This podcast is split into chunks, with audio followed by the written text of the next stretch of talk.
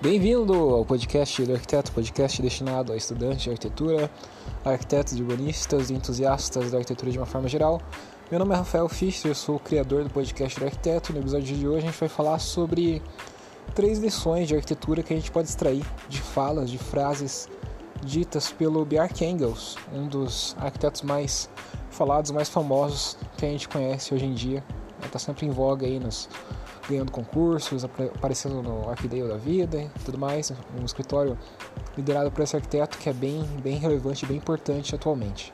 Mas antes da gente falar sobre essas três lições, eu só gostaria de lembrar você que você pode mandar sua mensagem, crítica, sugestão e ajudar a definir as pautas, as pautas do podcast do arquiteto no Instagram, no arroba podcast do arquiteto, ou então no arroba Rafael, que é no perfil pessoal, você pode entrar em contato, mandar sua mensagem lá. Você também pode compartilhar os episódios do podcast do arquiteto, porque esse boca a boca ele é extremamente útil, ajuda bastante o podcast a crescer. Né? O podcast não é que nem o YouTube, que você consegue criar uma plataforma, tem uma plataforma bem estabelecida já, que é bem fácil ter recomendações de vídeos novos e você consegue compartilhar facilmente. Né? O podcast é um pouco mais restrito, então quando você compartilha um, o episódio do podcast do arquiteto com outras pessoas, isso ajuda bastante. Você também vai ajudar bastante a pessoa com a qual você está compartilhando né, o, o, podcast, porque ela vai passar a consumir o conteúdo é, legal em momentos que ela não estaria fazendo nada, estaria lavando louça, indo para a faculdade ou indo para o trabalho. Ela vai ficar bem feliz, é, ela vai ficar bem feliz com você, inclusive. Você vai ficar feliz por ter ajudado outras pessoas e eu vou ficar feliz porque o podcast vai estar crescendo. Então todo mundo sai ganhando nessa situação. Sem mais delongas, vamos então falar sobre três lições de arquitetura, né, extraídas de frases ditas pelo Bjarke Engels.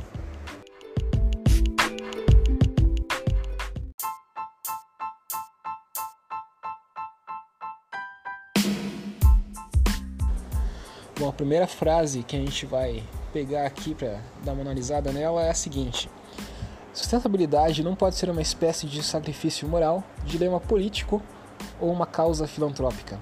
Ela tem que ser um desafio de projeto.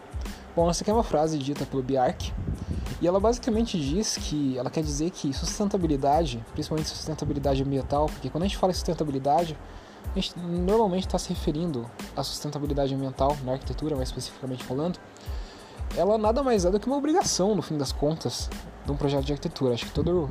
Ele diz basicamente aqui que todo projeto tem que ser sustentável, tem que ter isso como um, um, uma condição básica para que o projeto seja desenvolvido. Né? Você não vai criar um projeto de arquitetura sem levar em consideração é, a sustentabilidade ambiental dele. Seria um, praticamente impensável isso. Né? Você não quer fazer uma boa arquitetura desconsiderando esse fator tão importante.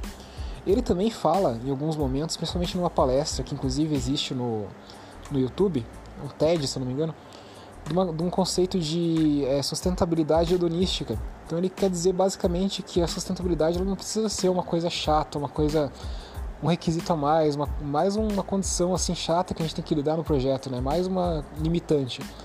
Ele diz que pode ser uma coisa divertida, né? Que você pode pegar essa sustentabilidade que você tem como arquiteto obrigação de considerar e transformar em uma coisa divertida, uma coisa inusitada, uma coisa, enfim, uma coisa que seja agradável para as pessoas também. Então ele cita, ele cita o exemplo lá da fábrica que, é, a, que queima lixo lá em, em Copenhague, né, para gerar energia que ia causar um impacto, poderia causar um impacto negativo no, no entorno. Daí ele transformou aquilo, o topo dessa fábrica em uma estação de esqui e daí trouxe um impacto positivo. Então ele trouxe uma coisa bacana, né, para um, um, um projeto que poderia ser negativo.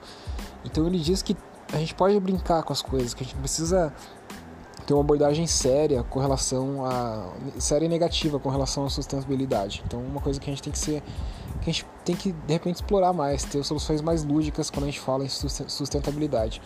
E finalmente, uma coisa que é fundamental quando a gente fala em sustentabilidade ambiental é que ela tem que ser pensada desde as, dos estágios mais embrionários do desenvolvimento do projeto de arquitetura. Então não adianta você deixar para se preocupar com a sustentabilidade do projeto depois que ele estiver basicamente definido. Né? Então não adianta você fazer uma caixa de vidro hermética com fachadas para leste, oeste e norte desprotegidas e daí depois que você já propôs isso, você de repente pensar em um sistema de ventilação, de geração de energia eólica para colocar no topo do edifício. Isso aí vai ser irrisório, isso aí vai ter um impacto muito baixo assim no, no, no, em termos de sustentabilidade no teu edifício. Seria muito mais interessante você ter pensado desde o início uma estratégia para proteger as fachadas, valorizar a fachada sul, de repente, enfim. Aí cabe você pensar nisso, né? Mas basicamente incorporar desde os inícios, os estágios iniciais, esse pensamento sustentável e não. Ai, tô meio rouco aqui. E não encarar a sustentabilidade como se fosse é, uma coisa que você resolve no final, né? Ah, agora o projeto está resolvido, agora eu vou deixar ele sustentável. Porque daí você vai ter soluções que vão ser caras, que vão ser não muito efetivas e, enfim, elas vão, vão ter um potencial bem menor de tornar o seu, seu projeto, o seu edifício de fato sustentável.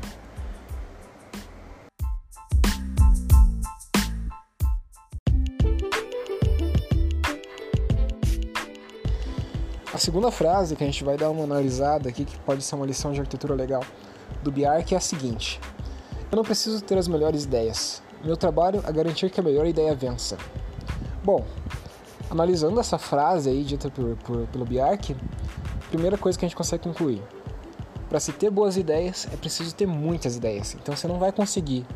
É, é muito pouco provável que você consiga ter uma boa ideia de projeto quando você tem uma, duas, três ideias do que, por exemplo, se você tivesse 10, 20, 30, 40, 50 ideias diferentes. Daí você poderia simplesmente escolher as melhores ou combinar as melhores. É, então, o Biark, o escritório do Biark tem muita filosofia. Ele tem vários funcionários, vários arquitetos. Ele normalmente opta por contratar arquitetos com os mais diversos backgrounds possíveis. Então, você vai encontrar muitos estrangeiros, muitas pessoas de fora trabalhando no escritório do Biark. E o interessante é que quando eles vão fazer um projeto, desenvolver um projeto, cada pessoa cria várias ideias. Então é como se fosse um concurso interno que eles promovem entre os, os, os trabalhadores, os funcionários do escritório, e cada um tem 10 propostas, 10 ideias diferentes.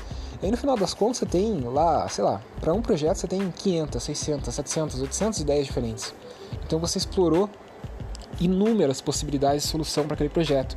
E você consegue enxergar com muito mais clareza quais são as ideias que podem funcionar, quais são as ideias ruins e qual caminho de repente você pode seguir, quais ideias você pode combinar. Então fica muito mais fácil ser criativo e, e achar e ter boas ideias quando você tem essa abundância de ideias do que quando você está é, pensando, né, pensando que você vai ter a ideia do século, a ideia revolucionária e, e isso vai descer do nada, né? É, outra coisa que essa frase acaba resultando, né, acaba, você acaba podendo concluir a partir dela, é que obviamente a gente não pode se apaixonar pelas ideias, então é bem comum de acontecer com arquitetos, né? Você chega um momento que você tem uma ideia, você começa a desenvolver ela, você começa a criar uma relação afetiva por ela, você se apaixona e de repente aquela ideia nem é a melhor para o teu projeto, né? Pode ser que ela não funcione muito bem, pode ser que ela vá te colocar bastante dificuldade ao longo do processo de projeto. Então é ter esse desapego e como consequência disso é você ter essa capacidade de questionar e de criticar brutalmente as suas ideias. Então, digamos, você criou 10, 20 ideias, você tem que socar essas ideias, tem que espancar essas ideias, tem que criticar elas brutalmente para ver qual delas resiste mais. A que resiste mais provavelmente é a melhor ideia. Então, assim você consegue avaliar realmente a força daquela ideia e ver se ela tem potencial de realmente vir a ser um projeto bom, bem justificado, bem, bem conceituado e que vai sobreviver às críticas e vai, que, que vai de fato resolver os problemas dos usuários e das pessoas.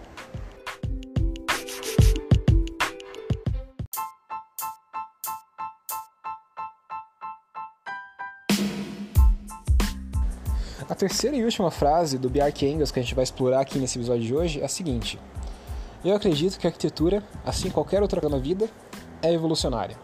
Ideias evoluem não surgem do nada. Bom, isso aqui também ele vai muito de encontro, uma frase que vai muito de encontro com a filosofia de projeto do Bjark Engels, vai muito de encontro com muitas coisas que já foram faladas no, na lição, entre aspas, de arquitetura anterior. É, primeira coisa que a gente pode concluir, que não existe aquele momento eureka, não existe aquela, aquele momento mágico que uma ideia mágica desce na nossa mente, a gente pensa e resolve aquele projeto, né? Não, não existe isso. Esse momento não vai acontecer.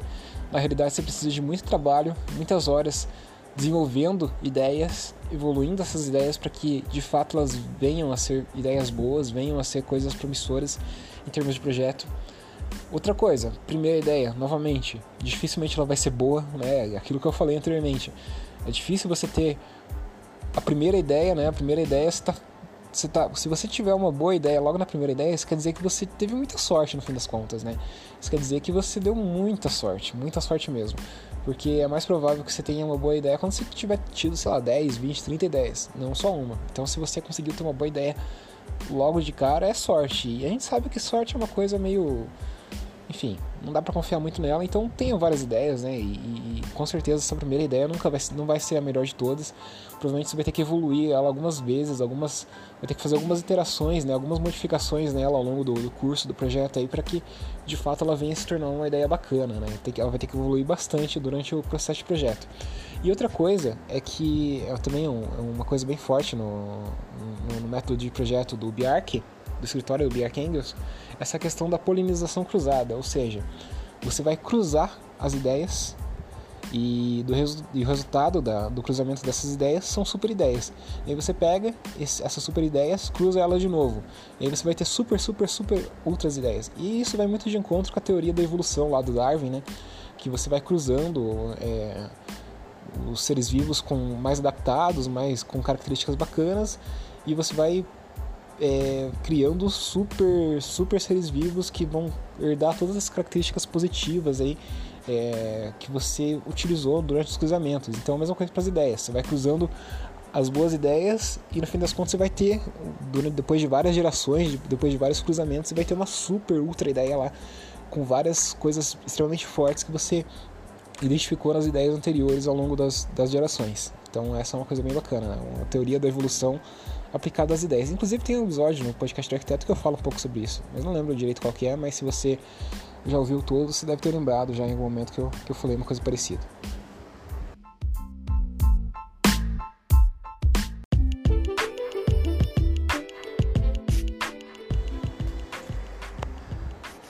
Enfim, acho que uma das coisas assim que a gente pode destacar muito do Bjark Engels é a forma dele pensar a arquitetura, né? a forma de ele abordagem de projeto que ele utiliza. A gente vê que assim, ele chega em resultados realmente inovadores, realmente diferentes, realmente que chamam atenção, mas não é ao acaso. Ele tem um método, uma abordagem de projeto, para ser mais preciso, que é bastante consistente. Ele utiliza essa abordagem frequentemente e essa abordagem ele, é, ela é pautada, ela é construída sobre pilares muito fortes nessa questão de polinização cruzada, de você evoluir as ideias, de você ter essa abundância criativa e tudo mais. Tudo isso rege basicamente a forma de pensar do Bjark Engels. Então, com certeza, por ele ter essa sistematização de projeto, ele consegue atingir bons projetos de uma forma mais frequente e aí por isso que acho que a gente vê é, obras e projetos do Bjark Engels ganhando concursos, sendo construídas e, enfim, sendo publicadas aí nos, nas mídias especializadas. Então ele é um cara que utiliza, ele tem um método, basicamente, ele tem uma abordagem de projeto que é muito eficiente, ele tem super ideias, com certeza, mas a abordagem, a forma com que ele projeta ajuda muito a potencializar essas boas ideias que o escritório e que ele tem, né? Então não é o acaso, é muito trabalho, é muita, muito pensamento, é muita gente por trás ali fazendo com que essas ideias malucas, que parecem malucas, né, que geram esses projetos inusitados, de fato sejam, sejam concretizadas. Enfim, esse é o episódio de hoje, espero que você tenha gostado. Se você gostou, você pode compartilhar com seus colegas, seus amigos. Eu me despeço de você, a gente se vê na próxima. Um abraço, falou, valeu, até mais.